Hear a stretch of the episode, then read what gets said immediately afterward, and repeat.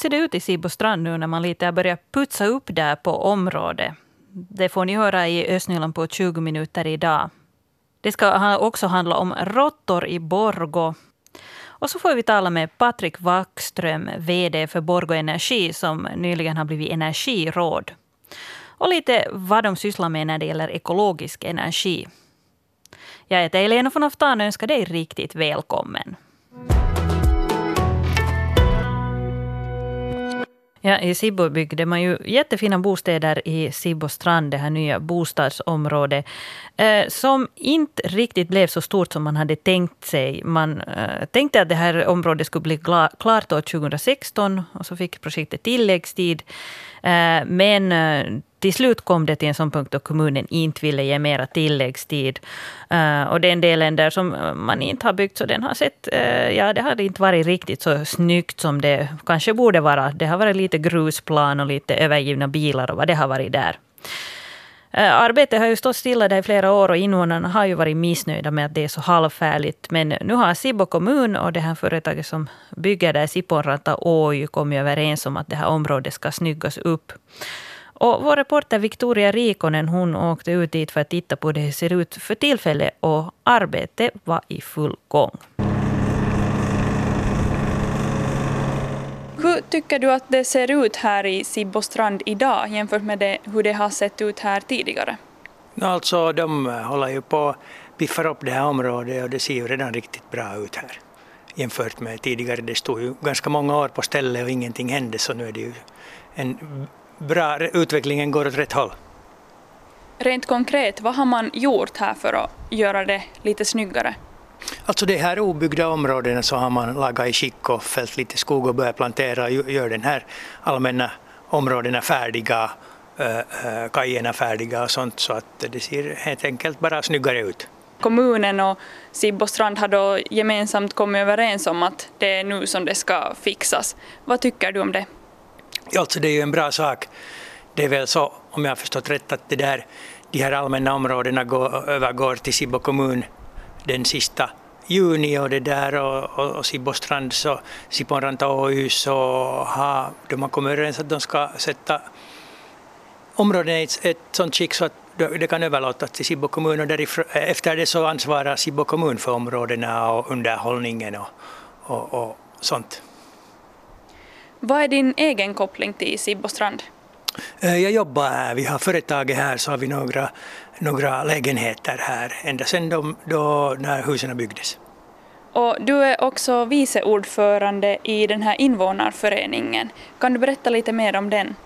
Ja, alltså det var de som bor här, de var jätteaktiva. Det var så att eh, Siponranta och Y ville fortsätta den här lovet att bygga. De hade uppskjutit redan med fem år och de ansökte om att, eller det var diskussioner att de skulle skjuta ännu upp med fem år byggande här. Och då var de här invånarna mycket aktiva och de samlade namn. Och så blev det möte med kommunen, kommundirektören och då gav de inte mera tillstånd, sköt inte upp det här eh, eh, byggande här. Och det där, sen började det hända mycket snabbt och kommunen och Sipoonranta Oy diskutera och kom fram till en lösning var det då de här obyggda tomterna går över till Sibbo kommun och äh, Siporanta Oy sätter i skick det här området så att de, det är ett sådant skick att det kan överlåtas kommun kan ta emot.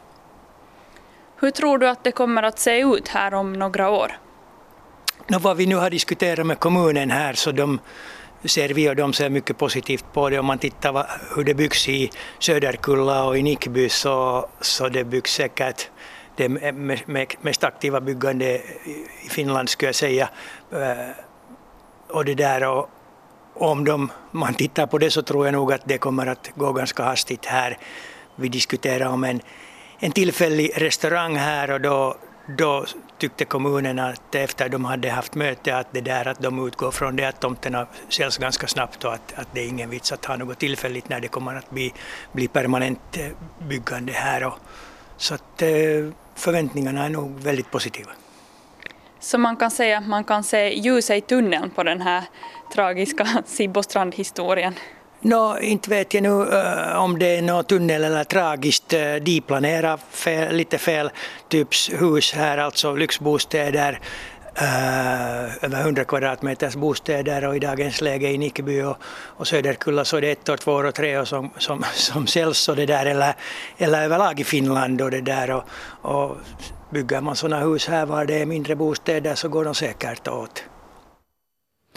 Där hörde ni Ben Fuchs, vice ordförande för invånarföreningen i Sibostrand och det var Victoria Rikonen som eh, intervjuade honom. Och ett riktigt stadsfenomen det är ju råttor. Och råttorna sprider sig till allt större områden i Borgå centrum. En hel del råttor har man sett till i Runebergsparken och däromkring. Och I tidningen Osima så visar man idag att det finns råttbon på församlingshemmets innergård som gränsar till just Runebergsparken. Råttorna ja, de är ett problem eftersom de sprider bakterier och kan stugga sönder till exempel kablar, rör och huskonstruktioner. Förra veckan beställde Borgåstads parkavdelning skadedjursbekämpning till Runebergsparken. Och vår reporter Fredrika Sundén har tagit sig dit till parken. Har ni sett någon svans där? Nej, inte sådana svansar lyckligtvis, men däremot så är nog här en del människor som håller på och rastar sina hundar säkert före de ska på jobb eller, eller något liknande. Och om man hör något kraxande ljud här i bakgrunden så är det för att här är enorma mängder kajor. Men som sagt, däremot inga råttor, lyckligtvis kan vi kanske säga. Och jag står alltså här med Johan Nyholm från Borgå UP disponentcentral och, och han känner lite till kring det här med, med råttproblematiken i Borgå. Uh, hur är det Johan Nyholm, delar du den här uppfattningen om att de har blivit vanligare? Ja, det har nog på sista tiden har det nog här i centrum speciellt så har det varit på flera ställen, sen på västra Åstranden också, att vi har på flera ställen måste ha bekämpning på. Mm. No, du nämnde också här när jag dök upp här i parken att, att det hade hittats ett, ett råttbo och tidningen Osima skrev om det här nu också. Hur, hur ska man gå tillväga med det nu?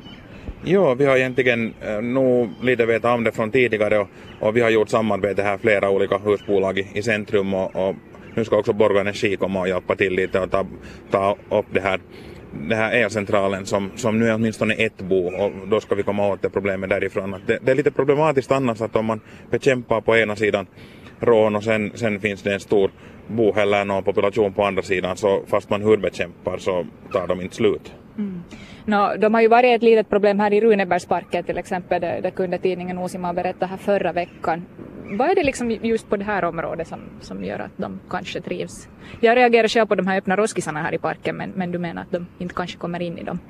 Nej, de kommer nog inte in dit, men det är sen att om fåglarna tar ut något därifrån och fäller på marken så kan de få någon mat. Men att, att jag kan inte tro att det är det där problemet här. Att, att det, tydligen är nu bara så att, att det finns då populationer på olika ställen och sen, sen om de har något som gör att de trivs på gårdarna så, så då, då har man snabbt ett problem i husbolaget.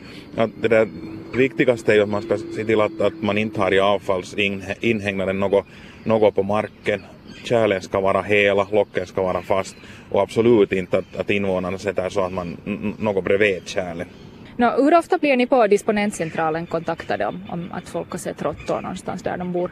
No, den där tröskeln att ta kontakt om invånare ser råttor eller något annat djur på, på gården är nog ganska låg. Att man har väl ett visst obehag för det och det, det, det är mycket förståeligt men att, men att man, vi får nog ganska lätt information om det och sen har vi nu försökt att då, eh, om det är frågan om råttor så har vi alltid tagit bekämpning på No, eh, nu fick vi höra här förra veckan att eh, stan hade också beställt bekämpning här just till, till Runebergsparken. Men finns det någonting du tycker man från stadens sida ännu skulle kunna göra för att underlätta det här problemet?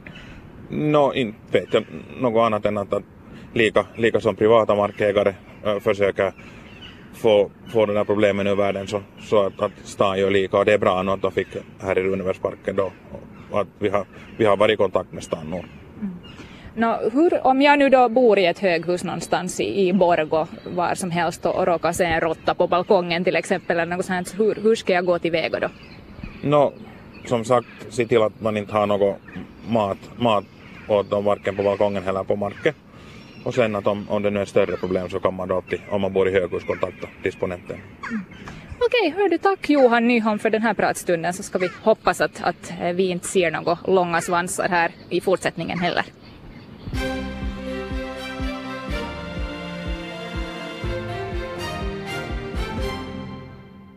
Klockan är halv åtta och det blir nyheter från östra Nyland.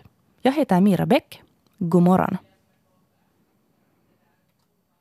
De arkeologiska utgrävningarna i Gabriel Hagerts gränd i Borgo blev klara i fredags. I samband med utgrävningarna hittades rikligt med föremål och konstruktioner. Med hjälp av dem kan staden få mer information om gamla Borgos historia. Arbetet i Gabriel Hagerts gränd fortsätter med att man fyller marken som har grävts upp. Stenarbeten, planteringar och montering av bänkar samt byggande av en låg mur står på tur i augusti. Det är sommaröppettider som gäller för hälsostationstjänsterna i Borgo. Från och med idag fram till den 2 augusti är hälsovårdscentralens brådskande mottagning i Nese öppen vardagar klockan 8 till 15. Efter klockan 15 i brådskande ärenden kontakta Borgå sjukhusjour per telefon på numret 116 117.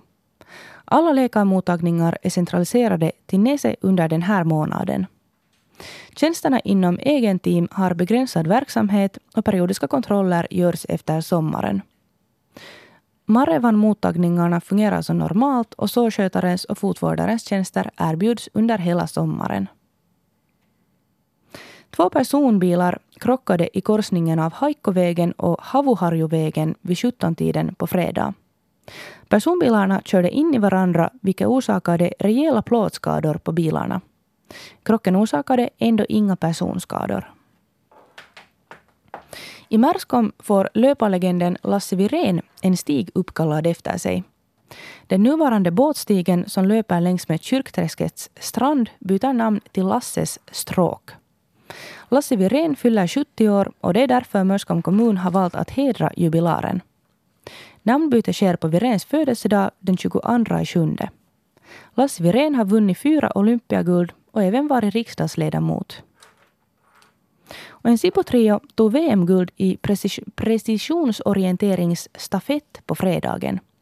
Det skriver tidningen Uusimaa idag. Trion består av Pinja Mäkinen, Sami Hyvönen och Antti Rusanen. Tävlingen ägde rum i Idanha Anova i Portugal. Antti Rusanen klarade sig också bra i tempoklassen där han tog brons. I maj gav president Sauli Niinistö hederstiteln energiråd åt Patrik Wackström som är VD för Borgo Energi. Eh, det finns drygt hundra sådana hederstitlar. De högsta titlarna är ju statsråd och bergsråd och sen i följande grupp finns just det här energiråd. Och vår reporter Fredrika Sundén eh, hon träffar Patrik Wackström just nu där utanför biokraftverket i Tolkis. Eh, Jag står och blickar ut här över en sån här stor flishög och det är faktiskt jättefint sommarväder idag konstaterar vi här nyss. Solen skiner och, några små sådana vita fluffiga moln här på himlen och, så kommer det en lätt bris. Eh, vi ser också lite hur, hur den här vattenångan som kommer här ur skorstenen far med vinden iväg och, och, och, som sagt väldigt, väldigt vackert väder idag. Och jag har nu som sagt tagit mig hit för att prata med Patrik Wackström som är VD för Borgo Energi och fick den här hederstiteln energiråd här i maj. Uh, Patrik, hur kändes det att få en sån här utmärkelse efter, efter din långa karriär? Det känns nog jättebra. Det är lite sådär när man är gammal tävlingsidrottare så det känns mycket bra. Ja, att få lite pris. Det, så är det ja. Nå, det där, hur länge har du varit i energibranschen? Du, du har många år i, i bagage där. Jag har börjat första februari 1985 har jag kommit till Borgå stads elverk, dåtida elverk. Och så har jag varit, som jag brukar säga, att första tio åren så byggde jag elnät och sen följande tio år så köpte jag el på nordiska det där elmarknaden. Nu så i 13 år har jag varit VD då här för Borgå Energi. Mm. Du har hunnit med mycket under din karriär och, och många känner dig just som VD för Borgo Energi och, och, just kanske i samband med sådana här lokala energifrågor i, i Borgo med omnejd. Men eh, när eh, den här motiveringen skickades in till presidenten om att du skulle få den här utmärkelsen så, så nämndes det också att du har en hel del såna internationella meriter. Vad har du sysslat med utrikes? No, vi har varit med och skaffat nordiskt Eh, Eh, småskalig vattenkraft från Norge och där har jag varit med sedan 2003. Och, sen, och jag är nu med i fyra bolag i Norge, styrelsemedlem.